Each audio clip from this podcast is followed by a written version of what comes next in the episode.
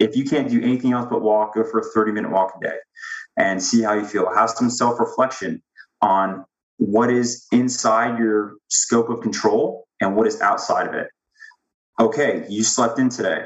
You decided to go to McDonald's. You decided to allow people who have no say on your life whatsoever to affect your overall feelings. All of that stuff is within your control.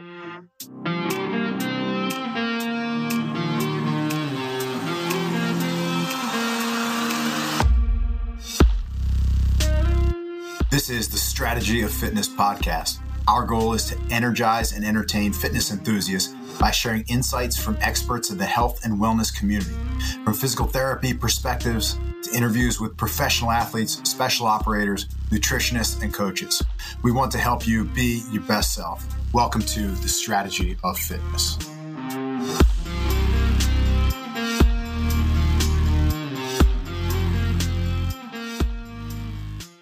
In the strategy of fitness. It has a nice ring to it, doesn't it? Check out the link in our Instagram bio. Get $30 off your first month subscription. Get the brand new 4.0 and start this year off right. Track your sleep, track your recovery, track your daily strain.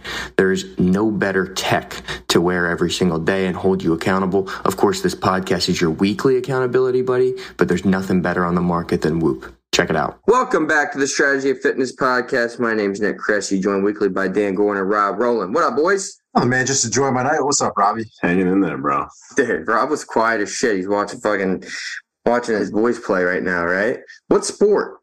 Uh, soccer. Oh, okay, poor thing. We got World Cup that comes in November, December, which is I love the World Cup. I know you guys aren't the biggest soccer fans. It's like Nah, it's fun. It's World fun. Cup's great. World Cup's great. It's coming in a weird time because it's in Qatar. Um, but yeah, it's Nah, it'll be good. It'll be good. Twenty first, right? U.S. plays Wales. Believe so. Yep. Fucking go. Hey, we're going whale hunting, boys. Ever since we didn't need their blubber anymore for Yeah. candles, it seems Yeah. like uh, we're good. Yeah. All set on candles. Let's run through some workouts quickly because we went along with our boy Preston, um, and then we'll have some fun on the back end. I'll kick it off this week actually because I just want to give you guys a little bit of feedback. I did some training, dropped in at CrossFit Cuspis out in Denver when I was out there. Place was very awesome, very accommodating. Cuspis, C U S P I S. Myself, the Kings, and Mallory all went. I will share one quick workout. This was a 30 minute time cap. I'm not going to talk about all the movements, although they were fun. I thought the idea that these guys did was really cool. Was they had 90 second floaters, so you had to accumulate. You know, it was 75, 75, 50, 50, 25, 25, various movements. In that time, you had to strategically do a 90 second sprint on the Echo bike, 90 second sprint on the rower, and 90 second sprint on the ski erg. And you could break it up as you wanted to but once you started a movement you had to finish that movement before going on to the next movement. So it kind of reminded me of the floater that we did in the competition dam really getting it on those those machines at altitude was a bitch but honestly we all left and we are like wow the resistance felt the, the machines are either brand new or you can literally feel the difference in the air i don't know what the difference is but I was on the Echo bike and I was maintaining like 85, almost 90 RPMs. We were just talking about how ridiculous that is. And I was cruising for 90 seconds. So I'm wondering if they just had the latest and greatest. All that to say, fantastic experience and start mixing in those floaters. Really fun. I got an incline uh, barbell bench uh, from the uh, Thunderbird programming. So you start with 10 light reps. So do two minute rest, then you do a feeder set of five, a feeder set of five. Set number four, you go 10 reps, two seconds up, two seconds down.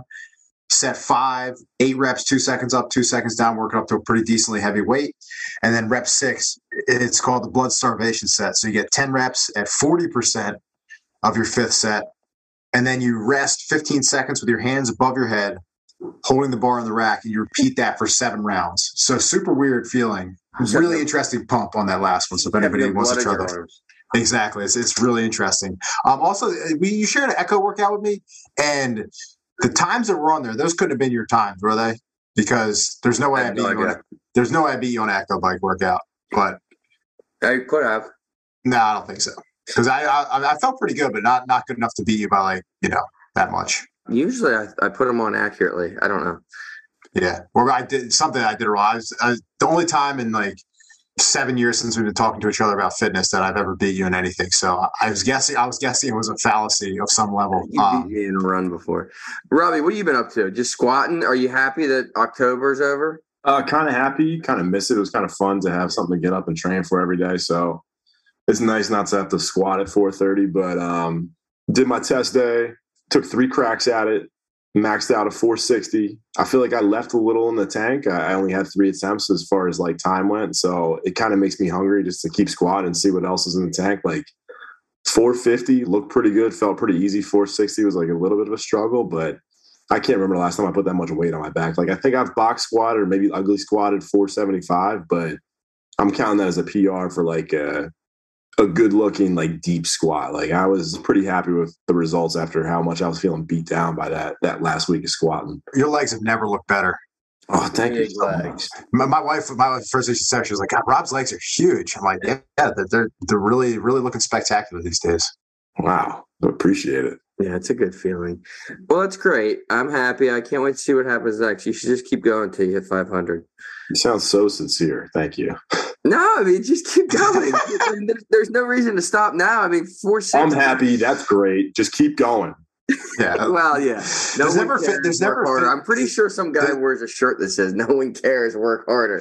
Some there's- shit like that. There's no finish line with Nick as a friend. There's, there's, there's no finish line. It's, No. it's, yeah, it's on to the next. Yeah. One day we won't get any more PRs, boys. Keep let's keep fucking grinding. Uh, Dan, tee up our guest, um, Preston Breece. Fantastic. We we had him on. It's Veterans Day week, so Yeah, he was good. Yeah, he, he was um has his own CrossFit box in Miramar. He reached out to me. You know, this is a deep conversation. You know, we really talked about uh, some really important things that I think to all of us that have affected us all at some level or another in terms of mental health and especially as it relates to military. And then also, you know, the better side of it is like how this fitness that we do every week, the fitness that we talk about every week kind of helps us through some of these struggles. And now it's not a cure all. I think you still need to do finding somebody to talk to and go through all the means. But I think that Preston brought up a lot of really good points. He gave us a really cool background on where he comes from, some of the things he's dealt with, and I think you guys will a relate to it and, definitely get some uh, good deep meaning from from what he says. welcome to the Strategy of Fitness podcast, Preston Breece. You are a CrossFit gym owner and active duty military. Now, I think we were just talking. You are National Guard now, correct? Correct. Yeah. Awesome. What'd you do in the gym today? Well, today was a uh, quote unquote active recovery day. So for me, that looks something like three and a half mile run into about a 40, 45 minute easy bike ride. So So not it- that active. yeah, I mean, I'm kidding. That's pretty active for a recovery day, busting your balls. So we can go all over the place with this conversation. I'm very interested in anyone that opens up a CrossFit gym for one. But before we do that, and obviously we're talking to you a couple days before Veterans Day, let's talk about your time in the Army. How's that been? How long's it been? And what made you do it? Great question. Some people are just like, hey, you know, this is something I've always wanted to do. Other people felt like they had a calling after 9 11.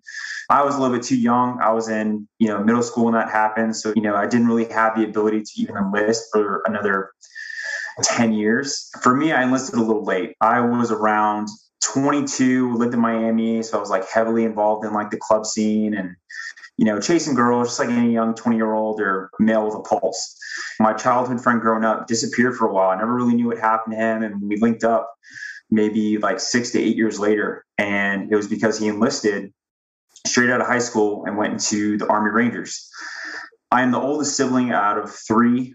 And so I have two younger brothers, and I, I never really had an older sibling to look up to. So I was at a very impressionable age once we linked back up at at 18, 19, and we've been inseparable since.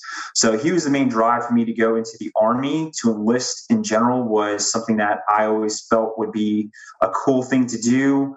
You know, get free school, travel, and do some cool things that other people may have never had the opportunity to do.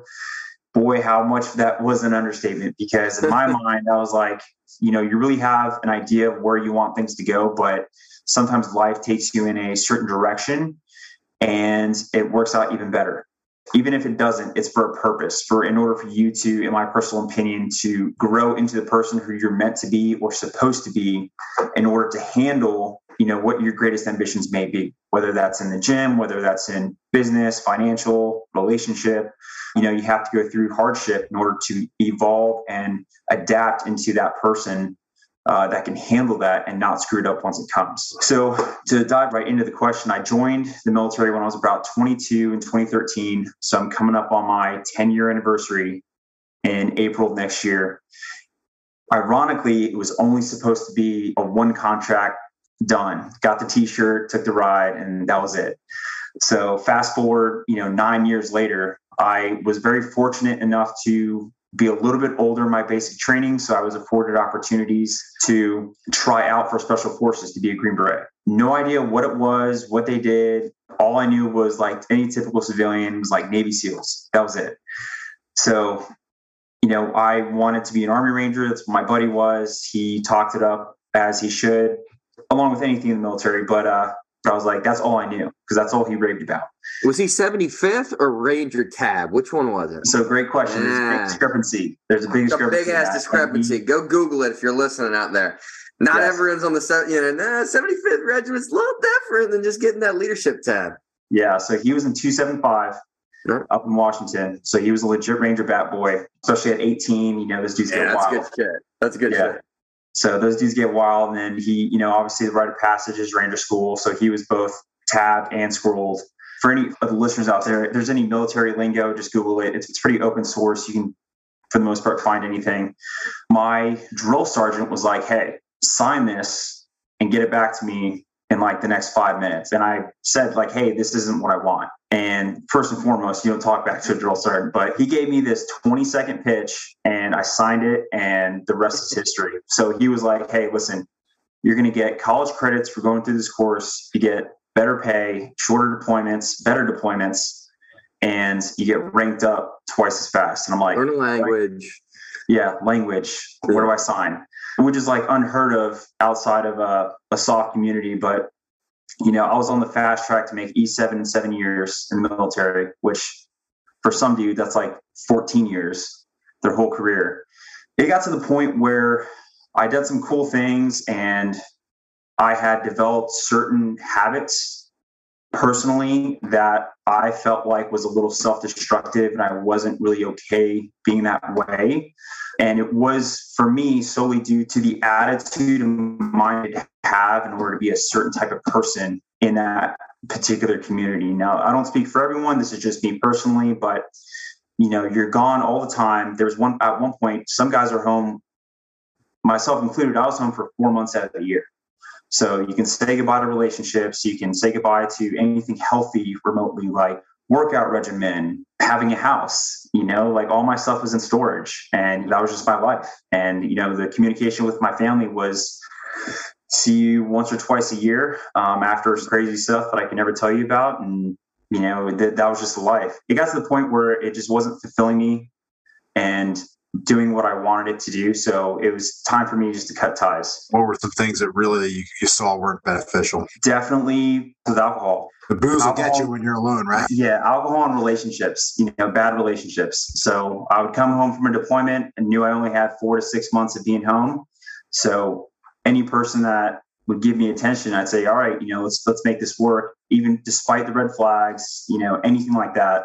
Uh, you know, some people say red is their favorite color, so who am I to speak for them? But yeah, you know, between that, alcohol, never being home, you know, just like not having really having anyone to talk to that would understand. You know, like you have guys in your team who you know you can't really show any type of weakness, if that makes sense. It's like an alpha male type environment, and I don't know about today, but I know back then speaking like five years ago, three years ago, even now, that if you show any type of mental health issues that you may be struggling with, it's oh, off the team. You're unstable, can't have a weapon.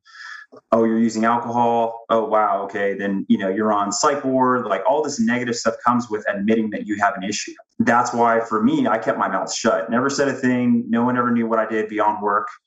Always, yes, sir, no, sir, got it. And then went home and drank. And that was it. That was my life. And look, not to go on a tirade here, this isn't about me, but that's one of the worst fucking cultures that professional sports, I think, has gotten in front of it a little bit before the military has. And I think finally the military and soft specifically is really leaning in and SOCOM specifically is re- leaning into, hey, like way too many dudes are killing themselves dealing with this stress they can't get out from under. They're either drinking themselves to the point where they can't turn around and fix it, or they're suffering quietly, like you said. Yeah. So I don't know when that's going to change because you're right. You can't be going to the range at eight in the morning with the boys, getting ready for a deployment and coming down off your high from last night drinking, Yeah. right? Like that's totally unsat. I get it.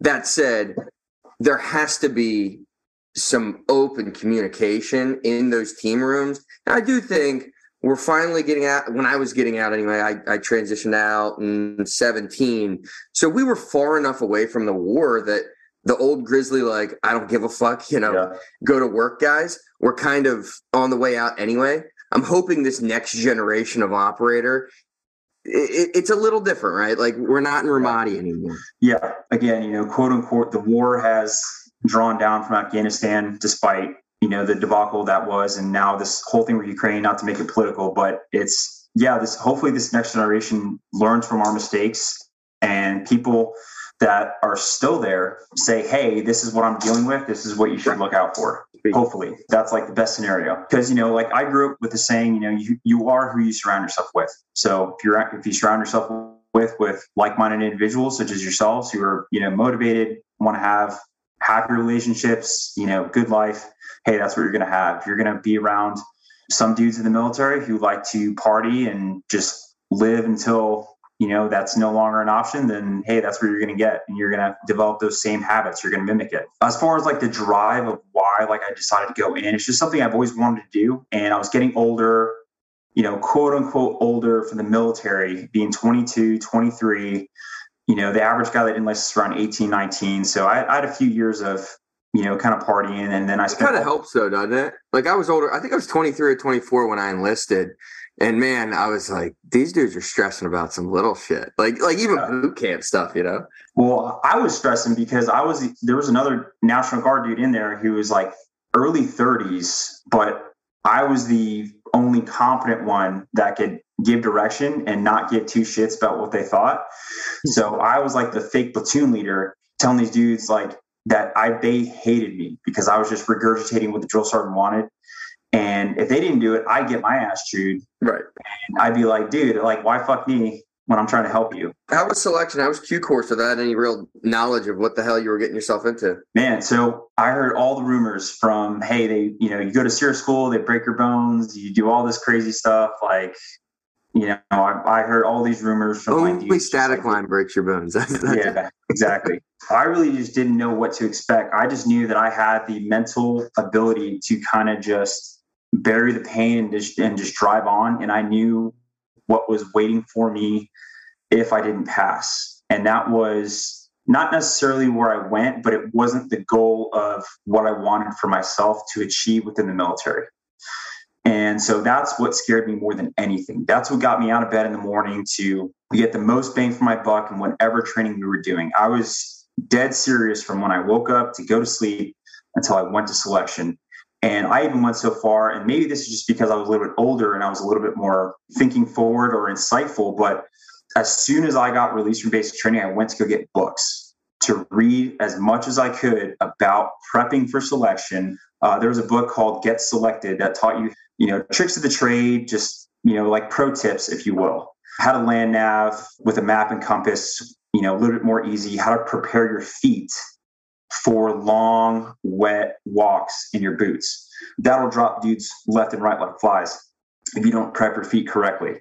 Unfortunately, I'm still paying for it. My feet are still jacked up, but it got me through it. As far as selection went, it was three weeks at the time. It was during the time frame of when Paul Walker passed away.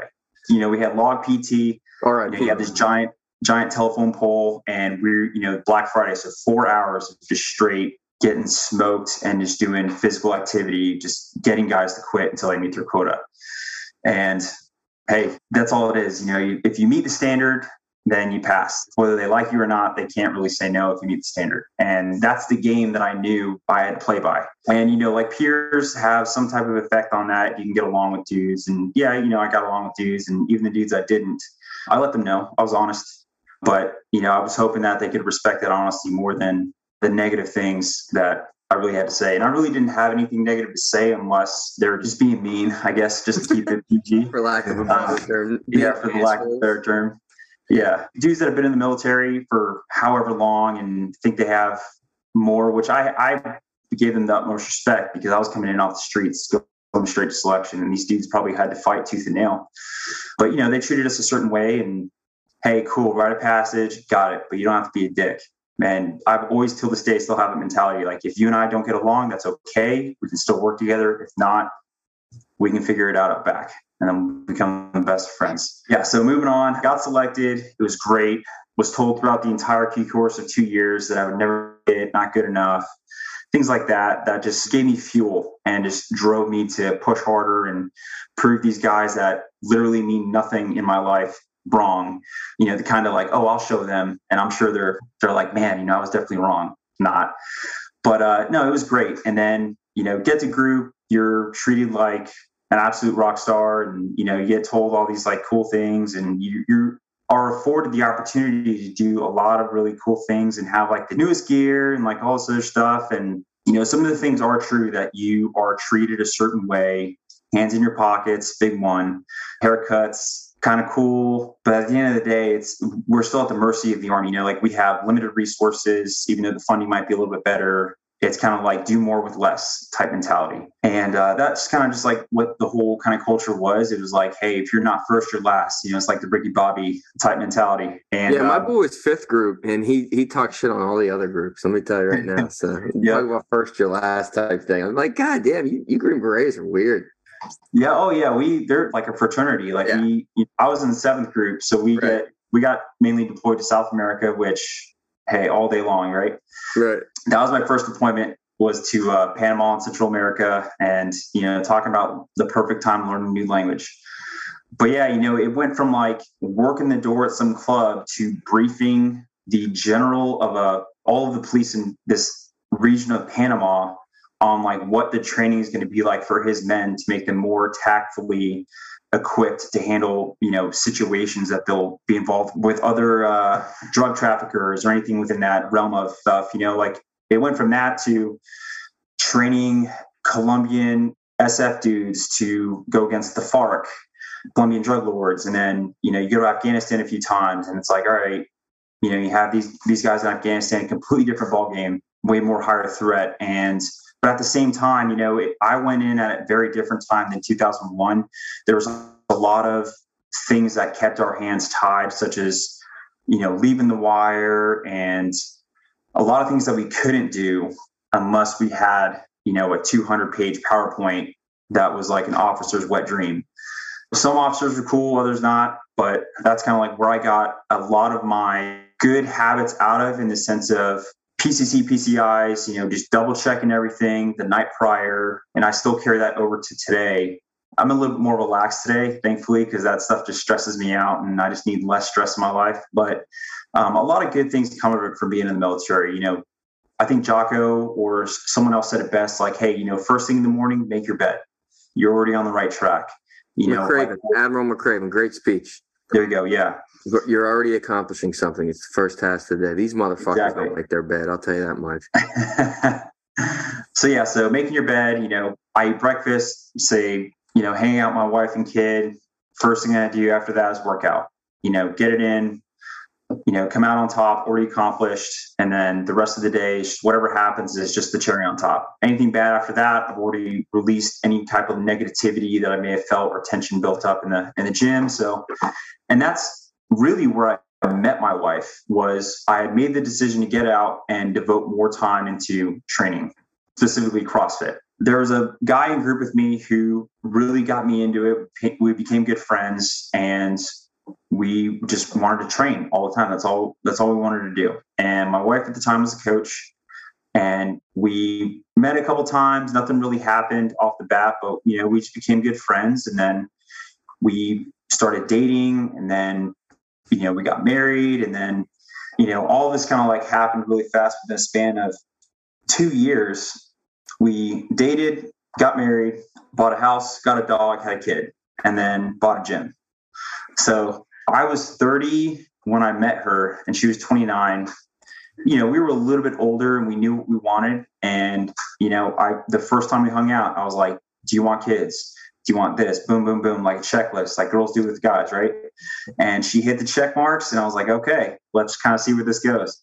and it just organically developed into something great. And, you know, we just hit it off. And she loved to train as much as I did until she got pregnant. And then it was like, hey, if I'm not training, you're not training. And I said, all right, bring on the brownies. So, yeah, that was a good adaptation of figuring out things for her to train with and, and, and stuff like that. But we were presented with a very unique opportunity to, to take over a gym from a previous owner. And we were very unsure about it. We turned it down one time, a couple months went by, and then he came back to us. And we were like, hey, you know, we've always said that if we had an opportunity to get a gym, we would show people we knew what we were capable of. I said, yeah, you're right. And we, you know, we just put our money where our mouth was, you know, took out a loan, said, all right, this is it. You know, there's no going back. And we took everything that we had learned from previous mistakes of other people and learned from that and put it forth so we can start on a good foot. Right. And with that, we developed a passion for not only using it as an outlet for ourselves, but to express to other people how this can help them more than physically. If that makes sense. Like, yes, you have goals. You want to gain muscle. At the end of the day, everyone just wants to look better naked, right? But what goes beyond that? What happens when you have an injury that prevents you from working out? What happens when you can't work out for a whole month or you're on a deployment? You know, how does that affect your mental state? And that's what we're trying to educate them on, or at least me with some people who want to dive into it is how does that help your mental state when you're able to exert yourself with physical activity? You know, and it can be doesn't even have to be in the gym. You can go for a walk. You can go for, you know, there's countless podcasts that talk about like if you can't do anything else but walk, go for a 30 minute walk a day and see how you feel. Have some self reflection on what is inside your scope of control and what is outside of it. Okay, you slept in today. You decided to go to McDonald's. You decided to allow people who have no say on your life whatsoever to affect your overall feelings. All of that stuff is within your control. What is outside of your control, in my opinion, if it's not going to bother you in five years, don't give it five minutes right? So that's something that really stuck with me that Matt Fraser said. It's great, but it takes a lot of practice to hone that skill. You know, when someone says something smart to you at the bar or cuts you off in traffic, you know, I'm a very passionate driver that I learned from my dad. And it's not a very good trait because it makes me an aggressive driver. But again, you know, like I get home and it's like, okay, hey, you know, did that guy think like, oh man, you know, he's gonna go home and feel sorry for himself? Like, no, he doesn't care. So why should I? You know, why allow people who you haven't given permission to affect your feelings, your mental state? Why would you give them the permission to do that to you? And that's kind of like where I try to navigate my life with anything I do. Because I want to get back to the mental health piece yeah. and the military. And this question is mostly for you and Nick. Uh, our listeners know I never served, Nick served, you served. So this would be more for you guys. But it's interesting when you look at the generational stuff. A lot of my knowledge comes from books. I think of the book Unbroken, one of my favorite of all time. And a lot of the, the problems you're describing with alcohol is, is what he, you know, describes in the book. He gets way deep in alcohol. And again, I think he, he went the religious kind of born again route, was saved and, and quit alcohol. But there's a lot of World War II vets, and I'm sure there's World War One, Civil War. You go back throughout history that deal with PTSD, substance abuse alcoholism and, and suicide if we're talking about the big picture mental health stuff and then once the vietnam vets came back and started having those ptsd issues you know those types of issues it seems like the generation previous always kind of looks down on that generation for not being as hard as they were but like maybe there's oh, yeah. not enough of those world war ii vets left because the ones that really had the problems probably you know are you know living homeless complete alcoholics or, or, actually killed themselves so i'm just wondering with the next generation like what does mental health care look like in the military like i, I just can't imagine being in that environment and be like yo my depression is like a 10 out of 10 today i'm not joining this group for X, Y, or Z? Like, what does it look like to take care of somebody's mental health and that stressful and high stakes of a game as you guys have been involved with? That is a great question, but it's also there may be some guys that disagree with me and some that do agree, but it's a very dangerous thing to bring up because, as previously stated, once you bring up that you have mental health conditions or admitting to people that you have issues, if they don't have your back, it is a career ender. You have the potential to be, you know, kicked off a team for however dictated long by an officer who doesn't know you. There have been some guys who have been kicked out of the military completely because they said that they have substance abuse, they have depression, PTSD, stuff like that. Like all of that stuff is. If you know me, you know I'm always on the run, up early and home late. So having a three hour morning routine isn't really in the cards for me. What is in the cards is AG1. It's a fast way to get vitamins and minerals I need to perform. I first gave AG1 a try because was, I wanted a single solution that helps support my entire body by filling in nutrient gaps and simplifying my morning routine. Since drinking AG1 daily, I've always felt strong and energized and ready to attack the day. Not only does AG1 deliver my daily dose of vitamins, minerals, pre and probiotics, and more, it's a powerful, healthy habit that's also powerfully simple. It's one scoop mixed in water once a day and every day. I know that AG1 is giving my body high quality nutrition. Every batch of AG1 goes through a rigorous testing process so you know that it's safe. And AG1 ingredients are sourced for absorption, potency, and nutrition density. AG1 is a supplement that I trust to provide the support my body needs daily, and that's why I'm excited to welcome them as a new partner. Here is your chance to start every day this season with a gift to yourself. Try AG1 and get a free one year supply of vitamin D3K2 and five free AG1 travel packs with your first purchase exclusively at drinkag1.com slash proven grit. That's drinkag1.com slash proven grit. Check it out you know, very taboo. And that's why no one talks about it. And that's why it's a serpent eating itself, right? It's a self debilitating thing. And to get around that, we need to like make it not so taboo so that we get these guys help. Even if it's like a two out of 10, as soon as some type of sign or some type of feeling less than how they're supposed to feel, like great, they need to seek help because, you know, you can't allow this thing to fester because that's when it becomes that veteran suicide. Men in general, or anyone with trauma or PTSD, the hardest thing to do is ask for help. At the end of the day, it absolutely is. Like I can do the hardest thing in the world, physically, mentally. Like I could, you know, go on a mission, do what I had to do, come back, and then be like, be okay. But when I came home, flipping that switch was the problem when you're not in that environment, if that makes sense. So you have to have that certain mentality, be that type of person that you see in movies you know, not giving a crap of how you do it or what you do, as long as it brings you home. But when you come home and you're with your wife, you're with your kid, and you don't know how to turn that switch off, and and with each passing deployment, it becomes incredibly more difficult to flip that mental switch. It's almost as if the the light switch is filed down, so it becomes harder to grab it and flip it with each deployment, if that makes sense. So by the time, you know, some guys, especially in Ranger Battalion, some guys have had, you know, 12, 13 deployments. You know, there's nothing left to switch. It's left on on all the time. And that's when you're stuck between this sympathetic and parasympathetic state, you know, the fight or flight. You can't turn it off. The way that I had a psychologist explain it to me when I knew I was getting out, so I was like, hey, I'm going to get help while I still have the healthcare coverage. And man, that's when, you know, these dudes at your boys, they're like, hey, get away. And that was my first insight of like, okay, so this is how it is. You know, you're your family until you're not. That's one of the things that drives me fucking nuts. And it's not not just that, but it's with employers too. And this goes in any field, but I'm sure military too. It's like everyone wants to say they care about mental health until they actually have to fucking do something about it, right? right. And, then, and then they don't want to make the concessions. They don't want to give you the time off. They don't want to give you the health care. And it's like everyone fucking claim everyone wants to be a hero and say, Oh, I care about mental health. And then what do they do? They shove you in the corner and they tell you you can't take any time off. I guess unless you're Ben Simmons for the Nets. But other than that, they tell you to go fuck yourself. well, look, and, and, to your point, Preston, before you, you keep going there, I think one of the best illustrations of what you're talking about. I don't know if you guys have watched The Hurt Locker recently, oh, but oh, yeah. you know, he's so ramped Fantastic up. He's, he's running on red constantly, right? Diffusing these bombs he's got this kid at home that he kind of loves, but he's not sure he loves.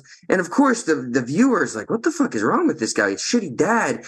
And then, like, at one of the last scenes in the movie is he gets home with the girl and he sees the kid and he's walking through the cereal aisle, and it's his point of view. And it's kind of supposed to be like him being overwhelmed with all these very simplistic options and like why is this guy stressing about something so simple when he's diffusing bombs? But you chase that adrenaline, and the guys in the war, especially, I mean, this was not me. I say it every time we talk about, especially the, the real combat fighters during, I don't know, call it 05 to, I don't know, maybe 2011, 2012. Those fuckers in the soft groups were operating on night raids nightly for six to 12 to 18 months. Yeah. And what that means, they were going in fucking killing people and losing their friends and dragging their friends out and having enough time to send a message to their wife or kids and say, Love you, I'm safe. Bobby didn't make it. And then go back out the next night. There was no fucking pregnant pause. And those guys, they were somehow able to callous their brains to do that and now they're suffering outside because there's no adrenaline. There's nothing that you can do to ramp up and match that. And that's when survivor guilt sits in. That's when PTSD sits in. And you finally get a second to realize, well, my fucking back's broken. I'm 35. I've lost six friends. The other eight are still alive, but they're batshit six divorces later. You know, like yep. it really just turns into a fucking shit show. It's very rarely one instance, but that's where the military has to do a better job. And I think it's where SOCOM, you know, lead from the front, tip of the spear, they're really leaning into trying to get people help. There's things like NICoE. There's things like, I don't know what you did on your way out to basically like analyze your brain and do the psychology work necessary to say, oh, buddy, you're leaving. Okay, well, we're going to get you at least on this VA disability rating because we want to check in on you. We want you to have the health care. Yeah. 10, 15 years ago, that shit didn't exist. Yeah. So they have this program called Invisible Wounds.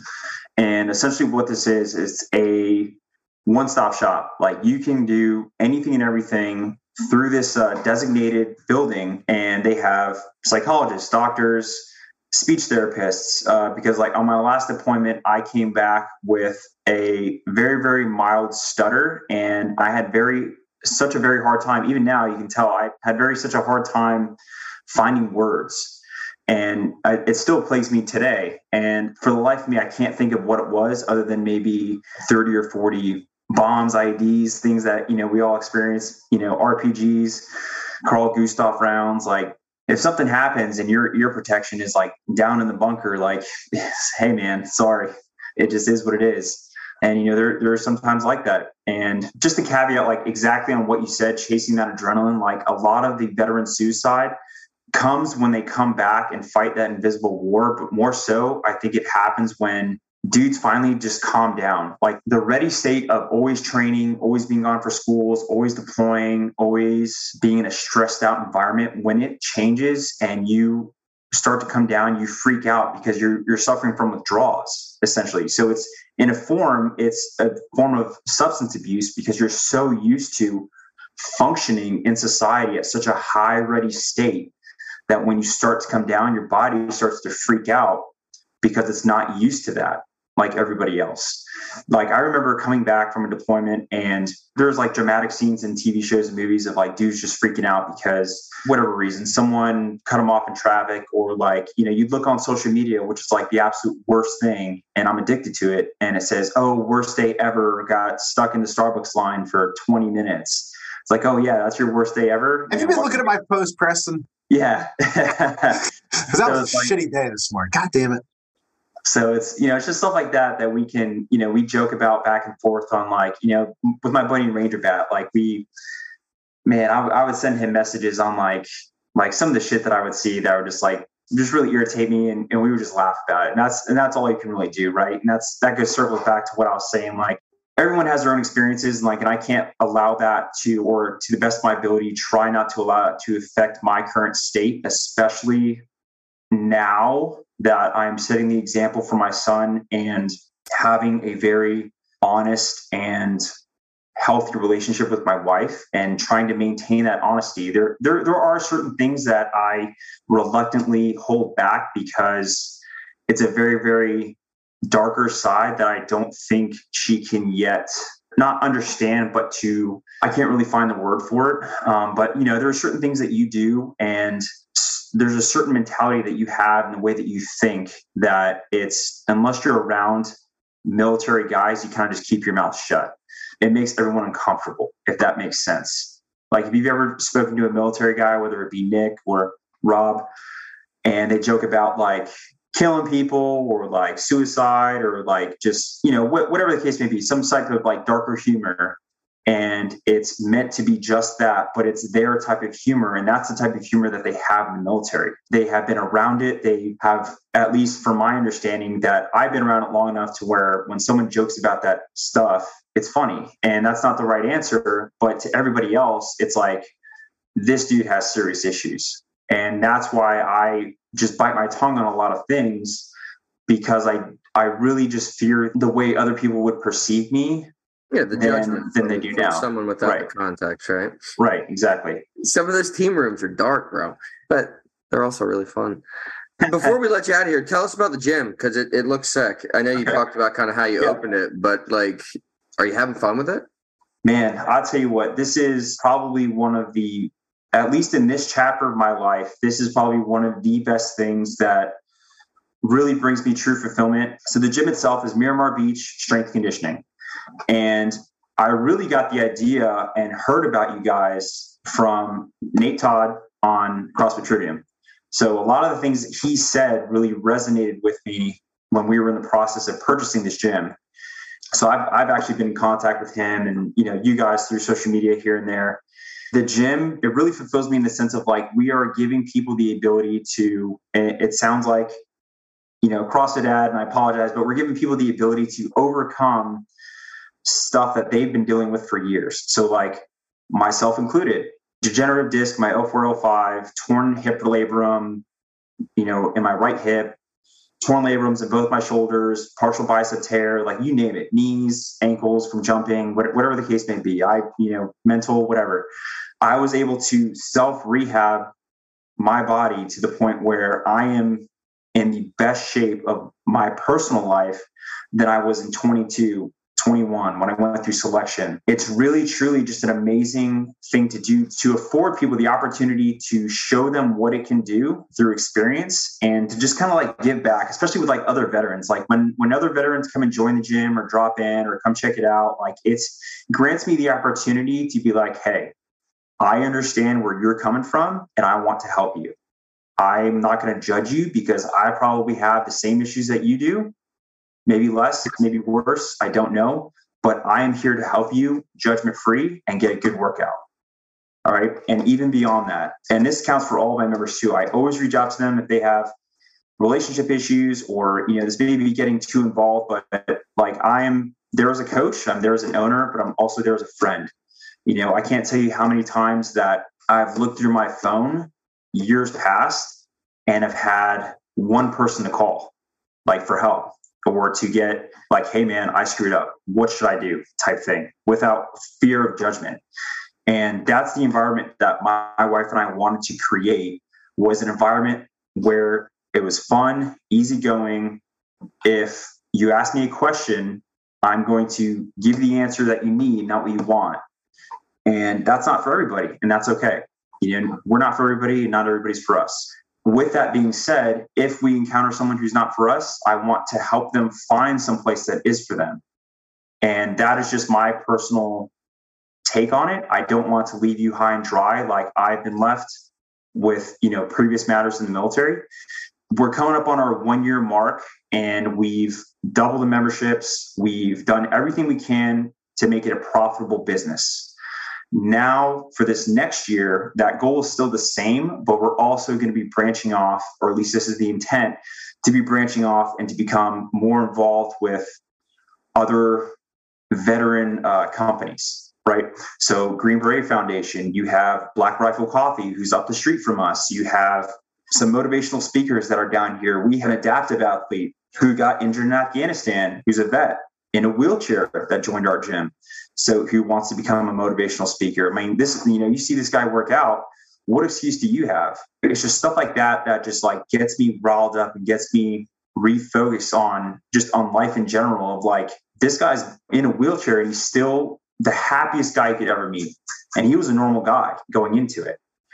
And you know he's still normal you know just a little you know different. Now he gets you know miles to the gallon. So again, you know, dark humor. But he gets that. We crack jokes left and right. And that's just something that the gym has really done for us. And it's going really well. It sometimes having the business itself does stress us out because it takes away from our personal time.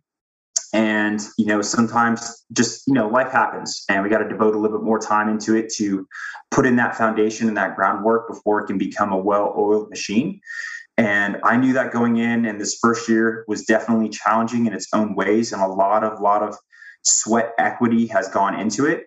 But this next year is going to be different in the sense of we've developed all of our SOPs, we've developed all of our things with the members where they understand where we're coming from and how we like to do things in the environment that we're trying to create where if anything is said or done that is less than appropriate or friendly or welcoming then you know the drill sergeant in me comes out and it handles it and nips it right in the butt um, professionally.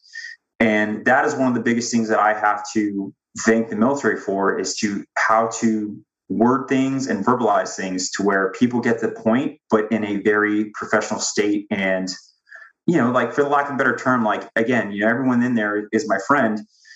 And you know i'm going to let them know if they're your friend you know you're going to let them know that they're screwing up. So that's just how it is at the end of the day. And if they want to get butt hurt over it, I'm not going to apologize for telling the truth and uh, being honest. The gym is going to be around for a while, I feel like. And the more people that we're able to help and the more outreach we have, whether it be getting involved with Hunter 7 Foundation or riding this mental state of helping veterans with being okay, just like talking to somebody on the phone or, hey, let me connect you with someone who can help you off the record, right? Because some guys are just so worried about their career, myself included. I sought help out of the military. I paid out of pocket because I was so worried about what would go on my military record and what would affect my ability to gain employment after the military because of having health issues. Anything that I could do outside of that was catch 22 in the sense of I had to pay for it out of pocket, but at the same time, if it wasn't on my record, you can't get disability for it. Right. So it's like you're damned if you do, damned if you don't. Once I made that decision that I was getting out, the gloves came off. I said, Hey, I need help. I made all of my own appointments and the rest is history. I routinely reach out to guys that are still in, and I always tell them, like, hey, if you ever have the idea or you reach that moment in life or you want to get out, please reach out and I will help guide you through this VA process because it is very cumbersome and it sounds like a lot. You know, the example of looking at cereals, you become overwhelmed with all these plethora of things that you have to do, but it's very, very simplistic when you're with someone to hold your hand and take you through it. As far as like the mental PTSD and what the gym does for myself and what I feel like it does for others is it just gives me a positive outlet.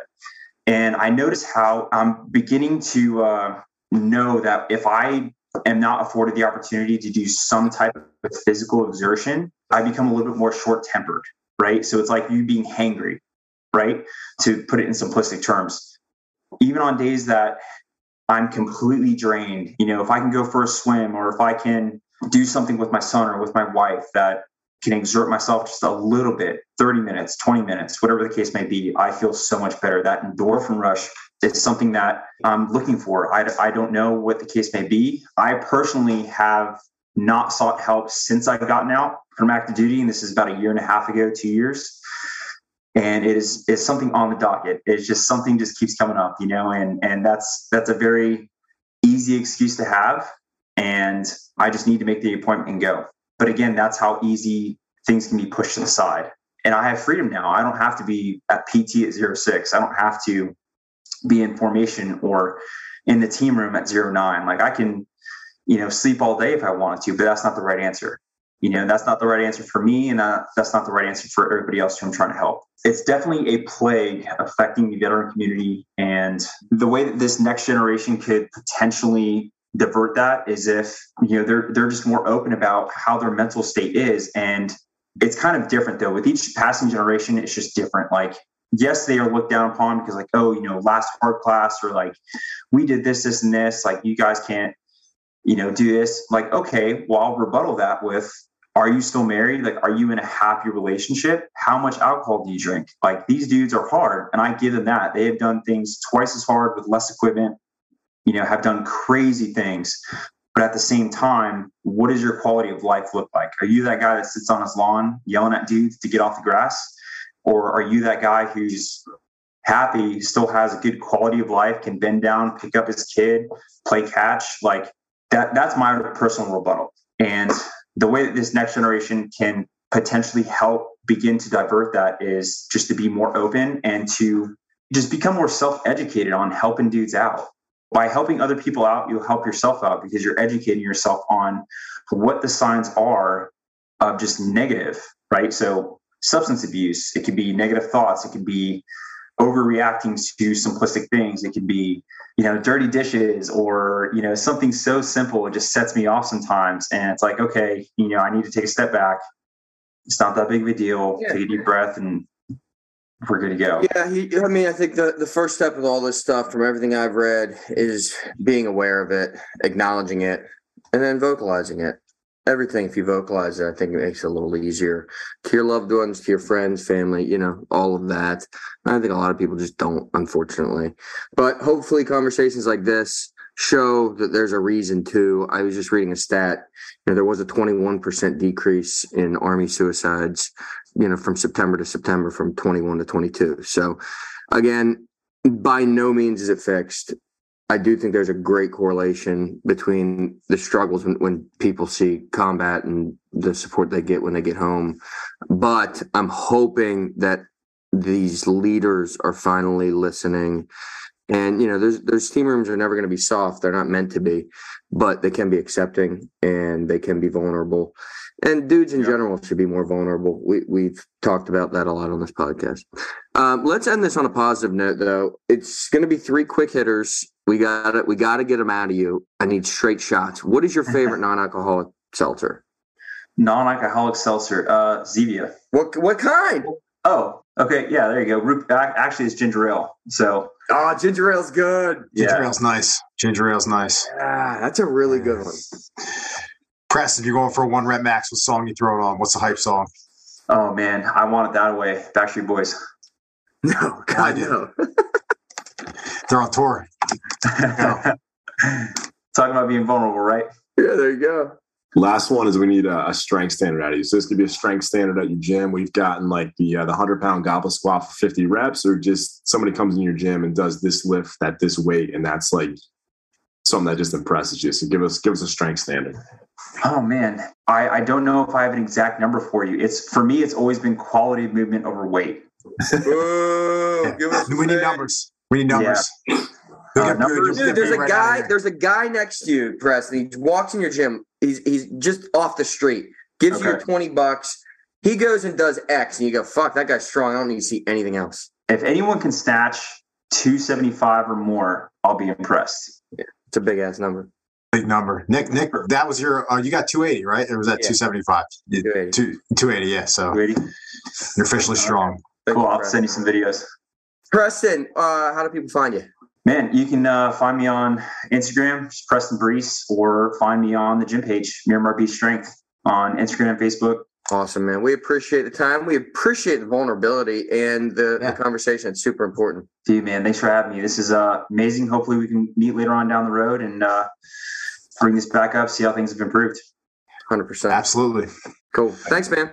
Hope you guys enjoyed that. As Dan said on the front end here, I mean, not the typical jovial, laughing bullshit that we do on this podcast, but I just think it's so important, especially this week being Veterans Day and knowing how challenging it is. I mean, you can hear it in Preston's voice. I mean, it's hard. It's hard to articulate. It's hard to transition. And I think it takes some real balls to come on a podcast and be that vulnerable. So I appreciate that out of him. We, we all do here. And hopefully you got something from it, even if it's just calling a buddy and saying, Hey, what what's up, man? How you been? Don't call me though. I won't answer. I only text message. Um, Dan, Rob, Nick, I'm, I'm, really, really down. I really need somebody to talk with. Yeah, like, like button and like uh, uh, Raffy emoji or something like that. I don't know. I'll send you a fucking killer gif. You see no, the, the hormone, the hormone monster, like, oh. oh, exactly. All right, boys. So let me do a, a little rant here. Went to Red Rocks, so got to fill you boys in. The Mountain Man has returned. Fucking magic, boys. I mean, I can't stress. That nothing in life ever lives up to the hype. That fucking lived up to the hype. It was fucking snowing. The show was supposed to be canceled. The music was great. The ambiance was great. The acoustics are great. But there's just something about that place being out there in the middle of fucking nothing. Obviously, the snow really helped, but I just cannot stress it enough. You gotta go.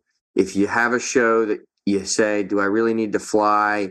We did it right too. We had a little uh, a shuttle service, so there was no Uber or any of that bullshit. This guy picked us up at the house at 4:30.